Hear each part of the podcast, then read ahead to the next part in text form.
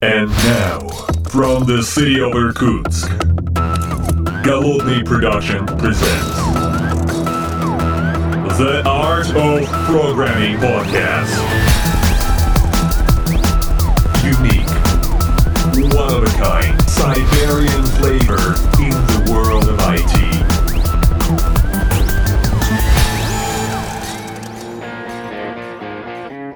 Этот подкаст записан при поддержке компании SpySystems. Софт для управления. Доброго времени суток, уважаемые подслушатели. С вами я, Голодный, из города-героя Москва. Нахожусь здесь, соответственно, на конференции, точнее, после конференции Highload 2018. И нахожусь в гостях у коллеги дважды CTO небольших софтверных компаний, у Алика Курдюкова. Алик, здравствуй. Привет. Слушай, вот мы с тобой несколько раз пересекались на крупных конференциях, и вот, наконец, мы вместе решили записать подкаст. Тут, значит, соответственно, мы были на конференции всегда много всего интересного. Что тебе больше всего там запомнилось? Ну, пожалуй, для меня эта конференция серьезно запомнилась двумя докладами. Они, как ни странно, были разнесены по двум дням, и оба имели такую не очень техническую, а немного философскую направленность. Значит, один доклад коллега из Авито рассказывал нам про... Доклад его назывался «Еще один подход к Data Discovery в микросервисной архитектуре». Но для меня этот доклад был совершенно не о том, о чем как бы было заявлено в названии, а скорее о создании Digital Twin предприятия, то есть о вот модной теме, которая сейчас поднимается в строительстве и скоро хайп дойдет до нас, до айтишников. Товарищ рассказал об очень интересном подходе, о котором я тоже задумывался уже неоднократно и прям... А в чем суть? Если я правильно понимаю, то, я тоже сначала почитал такой, Data Discovery, я такой думаю, посмотрю это... описание доклада, посмотрел, понял, что это что-то не то, не совсем про дискаверинг, и не пошел. А ты пошел, и, собственно говоря, видимо, да. В чем там изюминка? Ну, на мой взгляд, самая главная изюминка этого предприятия, этого вообще рассказа, заключалась в том, что человек предложил вполне себе работающую модель, которая позволяет сделать карту предприятия, где увязывается оргструктура, и техническая реализация, и как это все имеет отношение к бизнесу, потому что когда мы занимаемся управлением большим сложным предприятием, где много-много сложных взаимосвязей, как правило, эти взаимосвязи, они пронизывают все вот эти вот аспекты, да, то есть мы помним про закон Конвея, который говорит о том, что существует, архитектура всегда является отражением оргструктуры вашей компании, а это, конечно же, очень важно, и чем больше ваше предприятие, тем менее очевидные связи внутри этой структуры существуют. Плюс его подход позволяет вполне себе смотреть на это не как на что-то такое, мы нарисовали классную схему, и теперь вот. А как этой классной схемой можно пользоваться там? Да, специфика авитовская в этом всей истории присутствовала, но в целом, если смотреть на подход в целом, я думаю, что можно... применить это много где, может быть, нет ровно в лоб, как он рассказывал, но используя этот способ мышления, развития. То есть я, например, довольно серьезно задумался о том, что в одной из компаний внедрить некую похожую штуку, чтобы решить класс проблем, организационных проблем, с которыми я время от времени сталкиваюсь, и которые сейчас очень приводят к большим трудозатратам, довольно бессмысленным. Слушай, подожди, если я правильно помню, там некоторый кусочек в докладе посвящен правам, то есть раздаче прав в том числе. А вот тот подход, который он описывал, он позволяет, условно говоря, делегировать права, сквозь систему всю, по большому счету, до каждого узла, который доступен конкретному человеку в этой организационной структуре, правильно? Да. Слушай, а почему это настолько, если я правильно понимаю, что, в строительстве это пошло история с японцами достаточно популярная, когда, соответственно, они каждый рабочий, приезжая на работу, у него есть персональный план выполнения работы, у него есть X деталей, X инструментов, инструмент взять тут, деталь взять тут, сделать тут, положить сюда, уйти. И здесь, в общем, похожая схема, правильно, нет? Не совсем. Дело в том, что сейчас в Европе и в Штатах развивается такое направление, которое называется BIM, Building Information Model. Угу.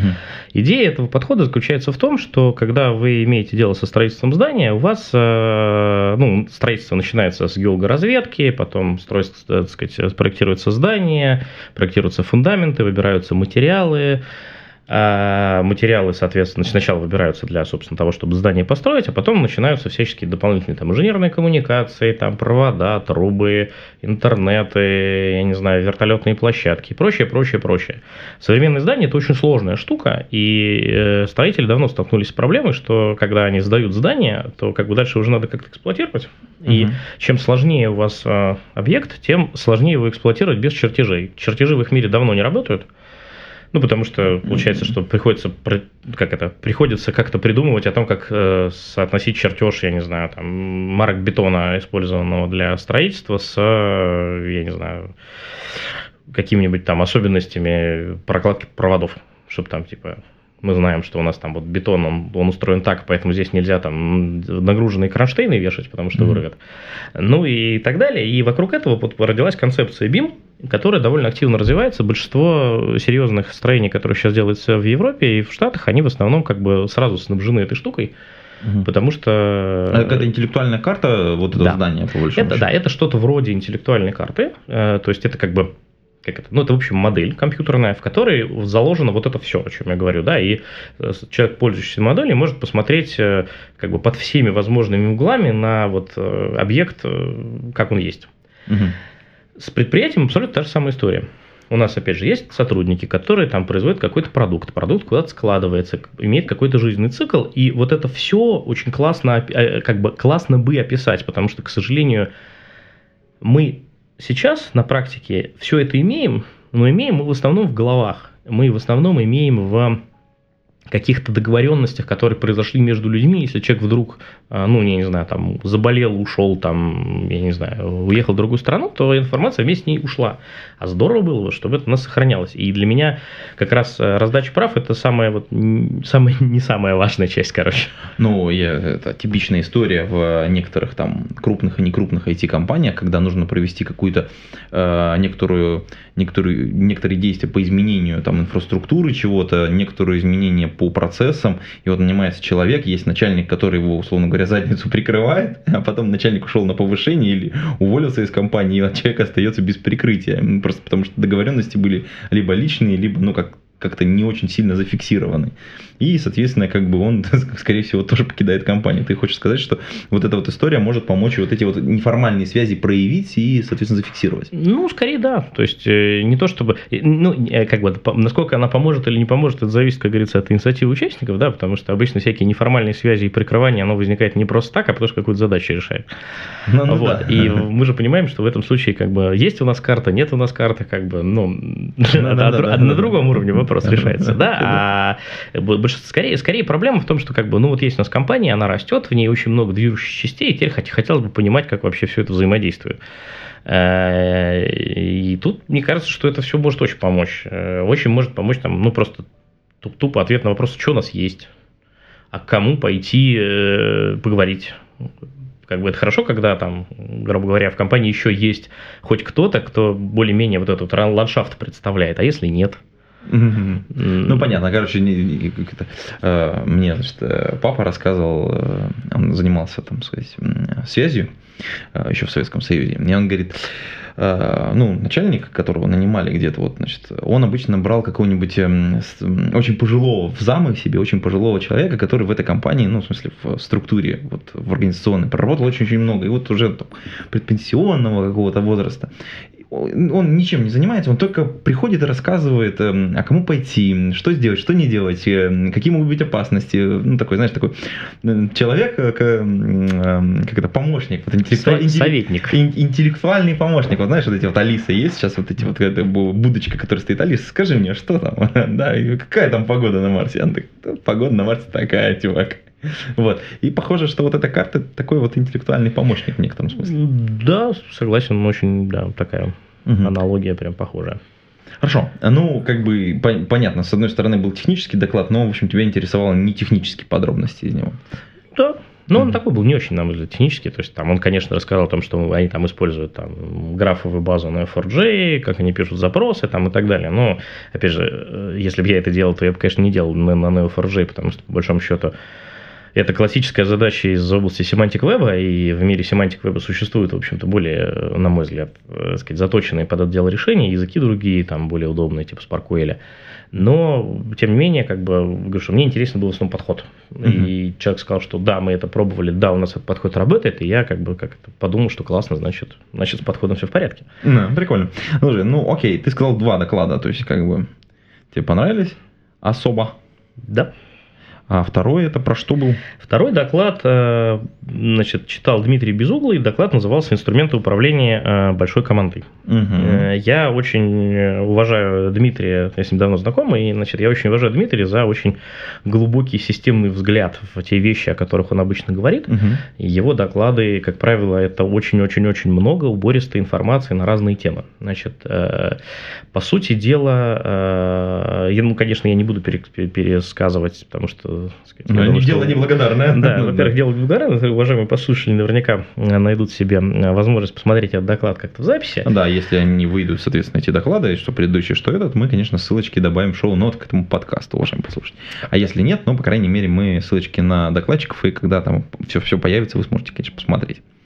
Да, так что касается самого доклада, то очень хорошо рассматривалось, кроме там обычной истории с моделью, значит, жизненного цикла Такмана, рассматривалась история о том, что еще команды, на самом деле, после того, как они переходят в стадию перформят, дальше там они еще забронзоветь могут, и что с этим делать. Рассматривались разные варианты о том, как бы нам так построить, значит, нашу сложную структуру, то есть когда команда вынуждена большая в силу сложности проекта, как бы нам так организовать, чтобы все-таки это была все еще команда, а не толпа. Ну, группа какая-то, не да. Группа. У Димы есть довольно хорошее разделение, что как бы толпа – это когда есть начальник, который каждому раздает задание, да, и у сотрудников нет никакой необходимости особенно общаться между друг другом. А группа – это когда, когда уже явного начальника, раздающего, нет, но команды еще тоже нет. Вот, как бы, промежуточное состояние. Да, промежуточное такое состояние. Так вот, соответственно, как с этим всем управлять? Такой очень хороший обзор с хорошими ссылочками, есть прям над чем подумать, что почитать. Я абсолютно уверен, что как только организаторы конференции выложат записи доклада, я там еще, может быть, пару раз даже этот доклад послушаю, потому что есть, ну, для меня в моей практической деятельности мысли, которые можно применить и изменить мои подходы. Слушай, ну это интересно, на самом деле, мне тоже интересно стало посмотреть, я почему-то пропустил этот доклад. Ну, кстати, про организационную деятельность. Мы же, как бы, так сказать, сразу с места в карьер, что мы на конференции были все. А на самом деле, ты же как-то в самом начале я сказал, что дважды CTO небольших софтверных компаний. Мне кажется, нужно к этому вернуться и поговорить, собственно говоря, про эти компании и чем они занимаются. Потому что это, мне кажется, безумно интересно. Ну, спасибо. Значит, ну, ретроспективно получается такая история, что сейчас я имею непосредственное отношение к организации 2 компаний. Одна называется Passware. Это компания, делающая решения в области криминалистики. Ну, то есть, если совсем так просто говорить, то это софт, который позволяет перебирать пароли. Ну, то есть, как бы прям бытовые пароли, ну, то есть, на рарчик, на зипчик, на вардец. Да, в том числе, то есть начиная от совсем бытовых вещей, с которыми там мы все сталкиваемся в быту там, на наших обычных персональных компьютерах, включая такие вещи, как зашифрованные диски, то есть FileVault, BitLocker, TrueCrypt, Veracrypt, такие вещи, как зашифрованные бэкапы ваших мобильных телефонов, вот, и заканчивая, ну, довольно специфическими применениями, там, не знаю, различных американских бухгалтерий, типа QuickBooks и Quicken, и сейчас вот мы добавили линейку работы с password-менеджерами, вот, соответственно, у нас вышел, мы давно работаем с 1Password, такой довольно известный продукт для Mac, и сейчас работаем над... Мой, кстати, любимый. Я вот постоянно им пользуюсь и каждую версию покупаю. Но на последнюю не перешел, которая с подпиской, если что.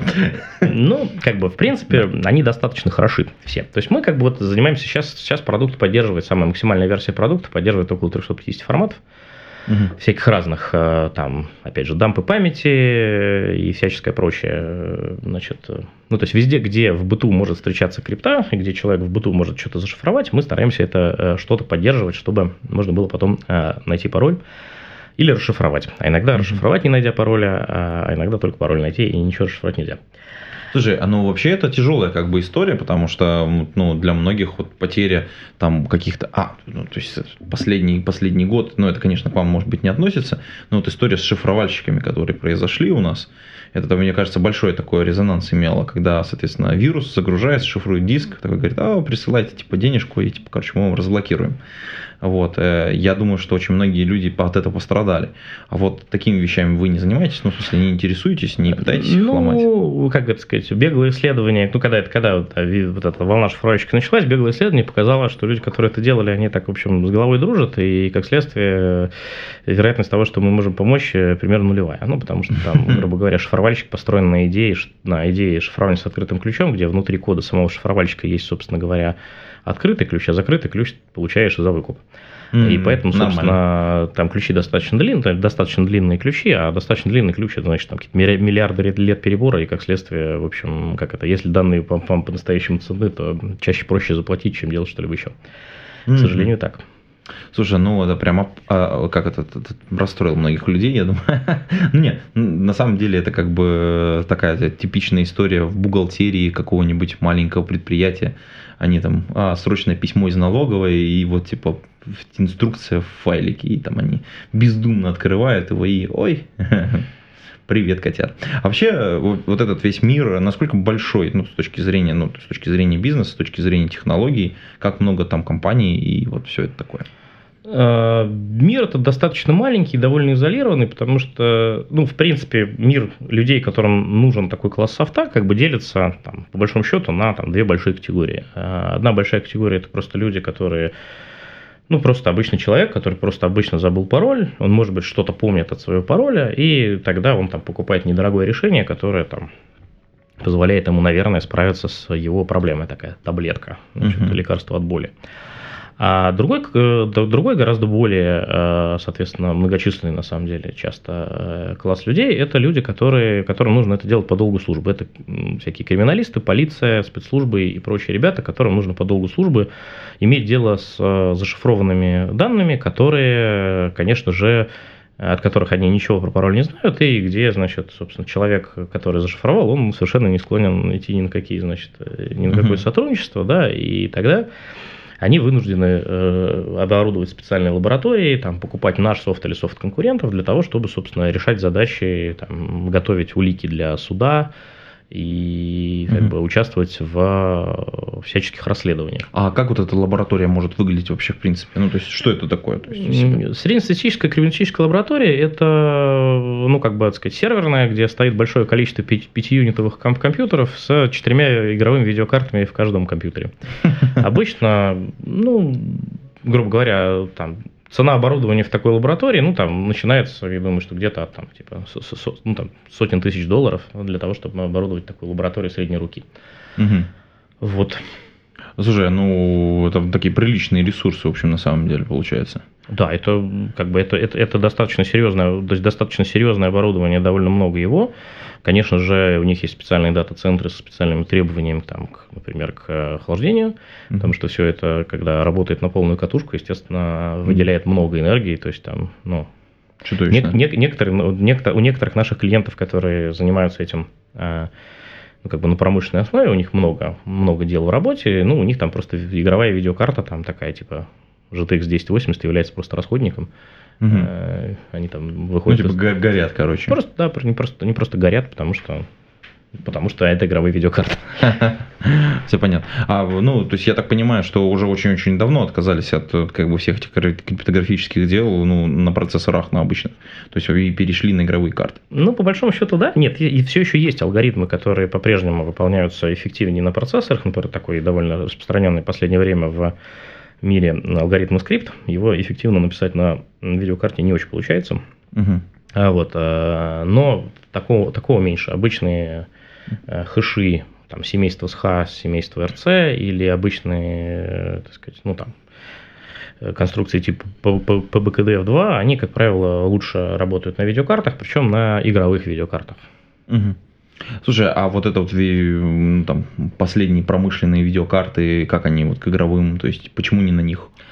Потому что большинство промышленных видеокарт, профессиональных так называемых видеокарт, это вот линейка Tesla у NVIDIA и, к сожалению, не помню, как называется, у AMD, у этих видеокарт есть такая особенность, что они сильно заточены на большое количество вычислений с плавающей точкой, а для нашей криптографии вычисление с плавающей точкой абсолютно не нужно, нам нужна только целочисленная арифметика. Целочисленная арифметика на профессиональных картах более задушенная, чем на игровых, и поэтому для нас игровые гораздо более интересны, как оборудование. Прикольно. Слушай, а вообще, насколько, вот, как это, скажем так, насколько эта область развивается с точки зрения вот, внедрения вот этих паролей, шифров, вот, всего вот этого? Насколько это стало доступно для, там, в софте, в повседневной жизни, скажем так? Ну, сейчас большое количество компаний, особенно которые делают интегрированный софт-железо типа Apple, очень много заморачиваются тем, чтобы внедрить по-настоящему хорошую криптографию в все наши бытовые устройства. То есть, например, вот последние вышедшие маки, которые имеют на борту процессор T2, при помощи которого, собственно, происходит прозрачное шифрование и дешифрование диска, они достаточно хороши, чтобы там, в настоящий момент мы, как и там, большинство наших конкурентов, просто пока развели руками.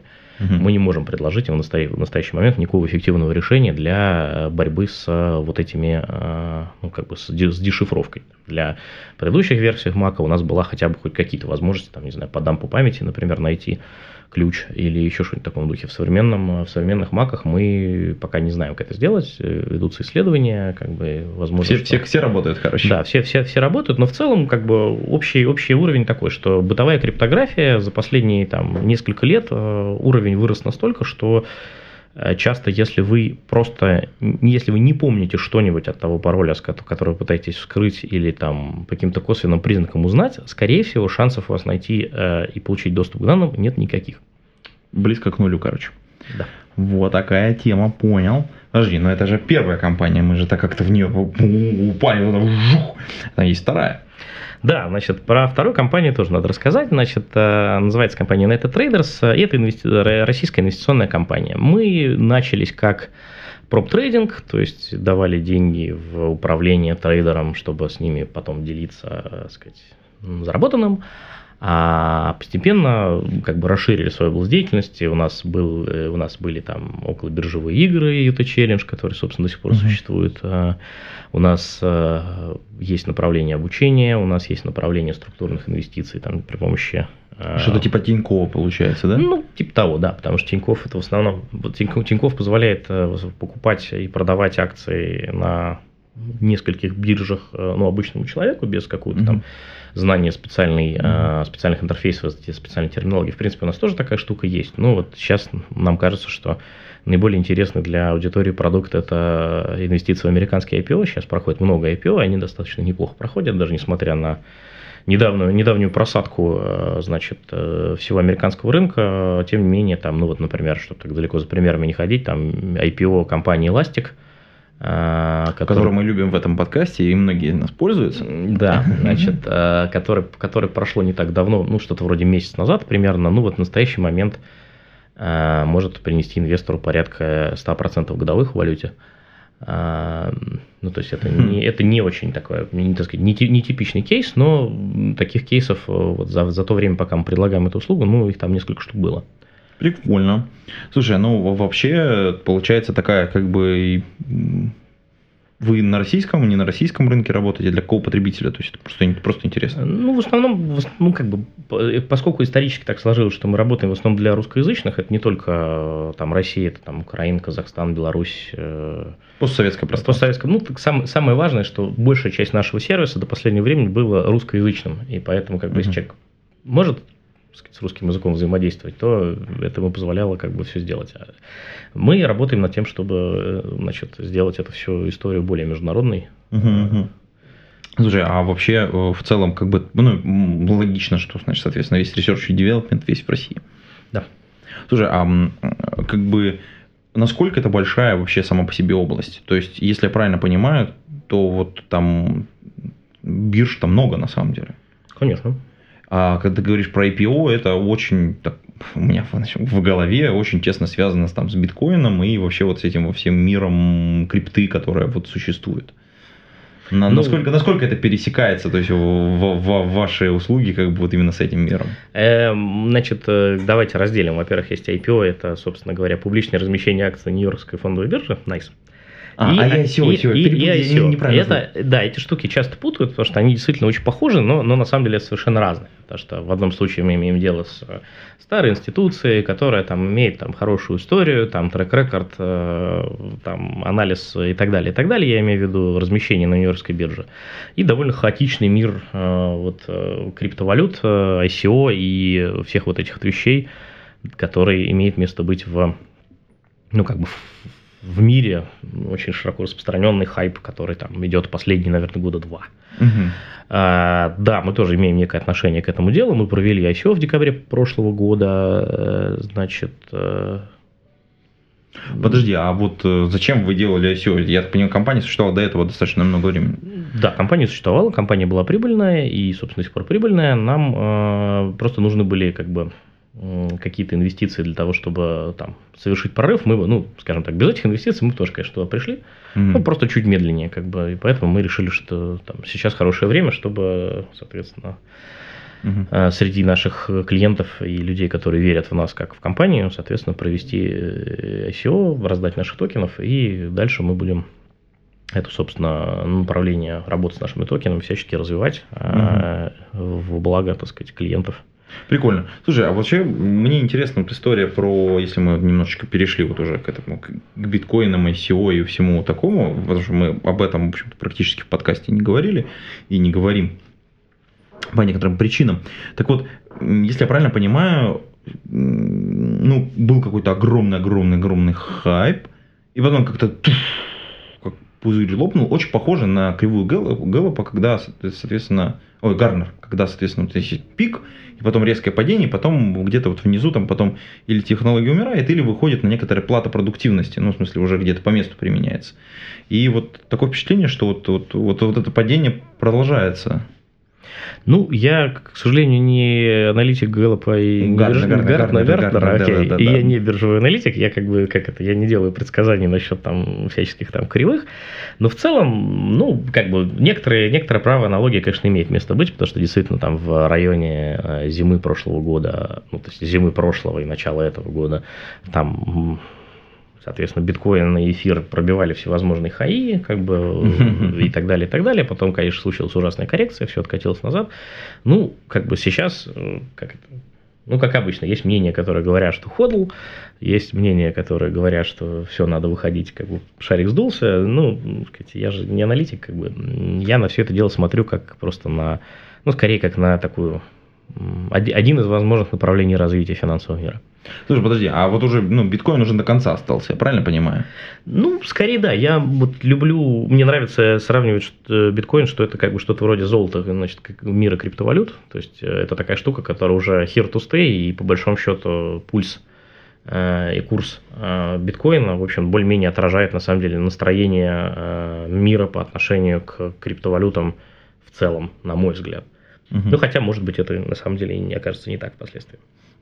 Слушай, ну, вот если так вот, сторонний наблюдатель, потому что я как бы не совсем в финансовом мире нахожусь, да, и нахожусь немножечко сбоку, как, мне всегда казалось, что так много денег было вложено в биткоин, ну, в смысле, вообще вот в эту всю индустрию, огромное количество команд, вот эти вот, которые все пытались делать какие-то стартапы вокруг криптографических каких-то вот историй, криптовалютных, в смысле, имеется в виду, это же много дурных денег. Ну, то есть, в смысле, как бы вот этот вот шарик, когда надувался, такое впечатление, что вот все дурные деньги, которые можно было с рынка собрать, они туда ухнули просто.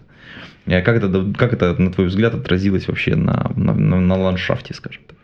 Ну, конечно, до определенной степени я с этим мнением согласен, потому что действительно, если посмотреть за дальнейшую судьбу огромного количества ICO, которые проводились там в прошлом году, в позапрошлом году, и что дальше стало с командами, ну, довольно явно видно, что, в общем-то, как бы количество людей, которые просто хотели срубить бабла, как бы и ничего делать не собирались, но оно, в общем-то, оказалось достаточно изрядным, ну, и отсутствие регулирования рынка, конечно, передало нам всем привет в этом месте, с одной стороны.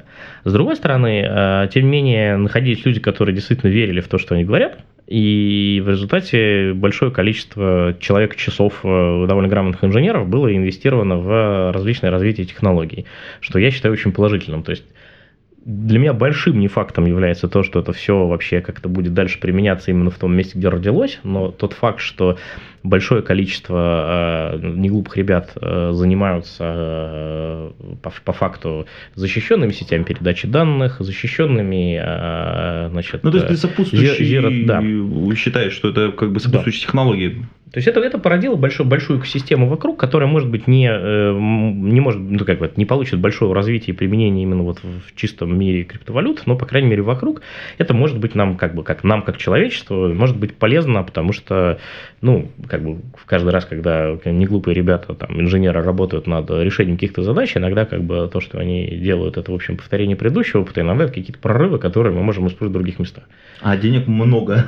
Денег много, и много команд, и опять же, если посмотреть на состав тех команд, которые работают сейчас, там видно, что это довольно хорошо подобранные команды, довольно неглупые ребята, что они, в общем-то, занимаются этой темой, и прекрасно, что они этим занимаются. В общем, хуже нам всем точно не будет, поскольку я не являюсь инвестором ни одного из вот этих ICO. Мне приятно за этим наблюдать, и мне ни в каком месте не ёкает, потому что даже если у них ничего не получится, Окей. Мы все равно... Слушай, если мы про инженеров заговорили, один из докладов был как раз тоже про управление большим количеством инженерных, коллективов, людей в таких коллективах. Слушай, как ты думаешь, биржевая вообще эта деятельность, она достаточно емкая технологически с точки зрения количества инженерных умов, а людей там должно быть не очень много, с точки зрения инженерного состава. Как тебе кажется, как построена эта воронка людей, которые приходят в эту область, осваивают ее, где-то в конце концов становятся профессионалами? Сколько времени занимает приведение человека от какого-то нуля, условно говоря, до какой-то единицы, где он становится настоящим бойцом, его можно бросать в любой проект? Тут опять же, хочется немножко разделить эту всю структуру, следующим образом. С одной стороны, у нас есть люди, которые пишут, собственно, биржи. Бирж на свете, вообще говоря, немного, и людей, которые этим занимаются, вообще говоря, тоже немного. По большому счету, на входе мы, скорее всего, имеем просто грамотного разработчика, который пишет на каком-нибудь языке программирования, на котором вообще можно написать что-то высокопроизводительное, и дальше большое количество специфических подходов, которые он осваивает, но они просто специфические. Они не очень часто применяются за пределами этого биржевого мира. Хотел бы как раз в этой связи упомянуть доклад, который тоже был на Highload от сотрудника Московской биржи, который рассматривал эволюцию и архитектуру этой самой Московской биржи. Там все достаточно, эта эволюция очень типична для большинства бирж, и, в принципе, по большому счету, если вам действительно, уважаемые послушатели, интересно, как устроена среднестатистическая биржа, посмотрите этот доклад, там все рассказано достаточно подробно, в деталях, и, он... хорош прям для начала. Если мы говорим про другой класс людей, значительно более многочисленный, это, собственно, алготрейдеры. Mm-hmm. Дело в том, что, опять же, в связи с предыдущим нашим вопросом, открытие криптомира дало огромному количеству людей, которые не имели до этого никакого отношения к трейдингу, возможность с этим что-то сделать, попробовать, поиграться, посмотреть, как это будет. И, соответственно... Подожди, а биржевые же роботы, они появились сильно раньше? Конечно, но для того, чтобы построить биржевого робота, который будет торговать на настоящей бирже, особенно на той бирже, на которой достаточная ликвидность, требуется немалые финансовые вложения, потому что, грубо говоря, давайте рассмотрим экосистему, например, Нью-Йоркской биржи NYSE. Для того, чтобы у вас был робот на NYSE, вам нужно откуда-то, во-первых, заключить договор с брокером, чтобы, собственно, осуществлять торговлю, вам нужно заключить какой-то договор с дата-провайдером, то есть теми ребятами, которые будут вам давать, собственно, дату real-time. Этим занимаются в мире, американская биржа занимается не сама биржа, а сторонние провайдеры. И там очень-очень разные деньги за это берутся. Но, грубо говоря, если вы хотите строить высокочастотных роботов, то это совершенно не бытовые деньги. Плюс вам нужны деньги, просто оборотные средства. Что, в общем, все это в совокупности, оно дает довольно серьезный порог входа. Mm-hmm. Да, раньше там Московская биржа являлась более таким cost-effective решением, потому что можно было, в общем, за довольно бытовые деньги открыть себе счет, получить дату, начать писать роботов, но все равно для того, чтобы робот работал, нужно, чтобы он работал на каких-то оборотных средствах, их должно быть много. Угу. Вот. А в мире крипты цена входного билета долгое время была гораздо ниже. И это, соответственно, привлекало и до сих пор привлекает огромное количество людей. То есть, если вы пойдете на YouTube и посмотрите, как мне написать на нейросетях первую торговую систему, вы найдете миллион роликов, которые рассказывают о том, как это сделать. Берем какую-нибудь не очень популярную, не очень ликвидную валютную пару, и вполне себе можно оттренировать на нейросеть, попробовать, как она торгует в демо-режиме, попробовать, как она торгует в боевом режиме. И это естественным образом снижает порог и открывает путь для огромного количества людей, которые занимаются алготрейдингом. И количество, это довольно популярное направление даже. Mm-hmm. Прямо на конференции, на Highload я встретил несколько человек, которые, судя по вопросам, которые мне задавали докладчикам, явно видно, что человек имеет непрямое отношение к алготрейдингу, потому что ни зачем еще такие вопросы, ответ на эти вопросы, даже вопросами такими никто не задается. Вот. Так что, хорошо. Если мы говорим про время, которое нужно для подготовки, тут время для подготовки человека, который пишет биржу, наверное, такое же, как в любой сложной системе. Человек за пару лет, наверное, начинает реально во всем разбираться, во всей предметной области и в подходах, которые используются. Да, если мы говорим про алготрейдинг, то тут очень все зависит от того, чего человек хочет. То есть начать-то можно всегда быстро, а дальше, в общем, сколько времени пройдет, пока зарабатывать не начнешь, неизвестно. В общем, я бы сказал так. Понятно. Слушай, а тогда если мы немножечко обозрели всю эту историю, хотелось бы задать тебе еще такой вопрос. Если бы тебе сейчас, прямо сейчас, нужно было бы погрузиться в мир, и ты бы, например, пошел на Highload, было бы тебе это полезно? Именно ты погружаешься в мир разработки, именно алготрейдинга или, соответственно, разработки бирж. И насколько было бы полезно? То есть, какого уровня разработчику было бы полезно на Highload находиться? У меня немного предвзятый, конечно, взгляд на Highload, потому что я на многих Highload'ах был. В принципе, я считаю, что Highload – это достаточно хорошая конференция для погружения в тему примерно любой разработки, которая более-менее популярна в мире. Да? Если мы говорим про конкретную тему, про биржевую, как минимум был один доклад, собственно, от МОЭКС, Московской биржи. Он был действительно хорош, и прям настоятельно советую посмотреть, если вам интересна тема. Плюс большое количество докладов давало бы идеи о том, как вообще можно делать те или иные запчасти. Да? Как можно эффективно хранить данные, как можно устраивать отказоустойчивую передачу, как можно это все развертывать и так далее, и так далее. То есть, слава богу, современный мир биржевых финансовых технологий, он на самом деле от мира бытовой разработки даже для вебчика отличается не очень сильно. В большом счете отличается специфическими требованиями к надежности и специфическими нагрузками. Они не факт, что больше, они просто специфические. И поэтому, собственно, знакомство с темой при помощи конференции Highload является достаточно хорошим, и можно начинать, я думаю, с довольно базовых уровней. Хотя я заметил, может быть, это опять же мой предвзятый взгляд, но я заметил, что вообще уровень Highload за последние годы прям очень серьезно вырос, и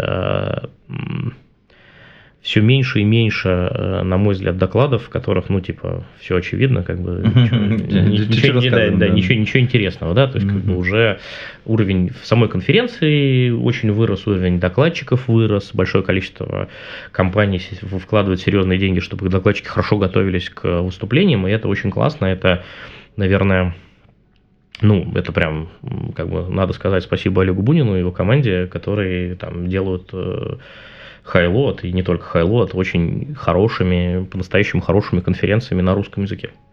Класс. Слушай, давай мы будем потихонечку заворачивать наш выпуск подкаста, но я тебя попрошу о важном. Нас слушают подслушатели, а ты бы мог им порекомендовать какую-то, может быть, книжку или совет дать какой-то? Прям, чтобы оно жахнуло в человека. Хорошо. Я думаю, что, наверное, если говорить про книгу, наверное, книга, которая сейчас у меня прямо лежит на столе, называется «Шкура в игре», «Skin in the Game». Это свежая книга Талиба, которую недавно перевели кто-то из крупных мейджоров и продают. Я считаю, что это очень хорошая книга, чтобы ее прочитать хотя бы пару раз. То есть у меня уже, наверное, второй круг пошел примерно. В целом, как бы мне всегда нравился стиль как бы Талиба. Ну, он такой немножко, да. Но тем не менее, он очень хорошо показывает. И, опять же, как бы мне эта вся история в значительной степени близка, потому что, ну, как бы он тоже трейдер, правда, он опционный трейдер, как бы, я имею отношение к этому миру. Ну, в общем, как бы мне его многие вещи очень прям близки. И я считаю, что это книга, с которой, ну, как минимум, стоит познакомиться. Круто, спасибо большое. Ну вот, а мы на этой прекрасной книжной ноте будем прощаться с вами, уважаемые подслушатели. И до скорых встреч. Пейте кофе, пишите Java. Пока-пока. Спасибо, пока. Выпуск этого подкаста выходит при поддержке патронов. Александр Кирюшин, B7W, Big B, Дмитрий Мирошниченко, Эдуард Матвеев, Федор Русак, Григорий Пивовар, Константин Коврижных, Константин Петров, Лагуновский Иван, Лео Капанин, Михаил Гайдамака, Нейкист, Ника Буру, Павел Дробушевич, Павел Сидников, Сергей Киселев, Сергей Винярский, Сергей Жук, Василий Галкин, Виталий Филенков, Евгений Власов, Никита Ложников, Семочкин Максим. Ребят, спасибо вам большое за поддержку. А вы, уважаемые подслушатели, легко можете стать патронами. Пойдите по ссылочке на patreon.com/голодный, ссылочка в описании, и поддержите подкаст. Вливайтесь в дружную семью патронов.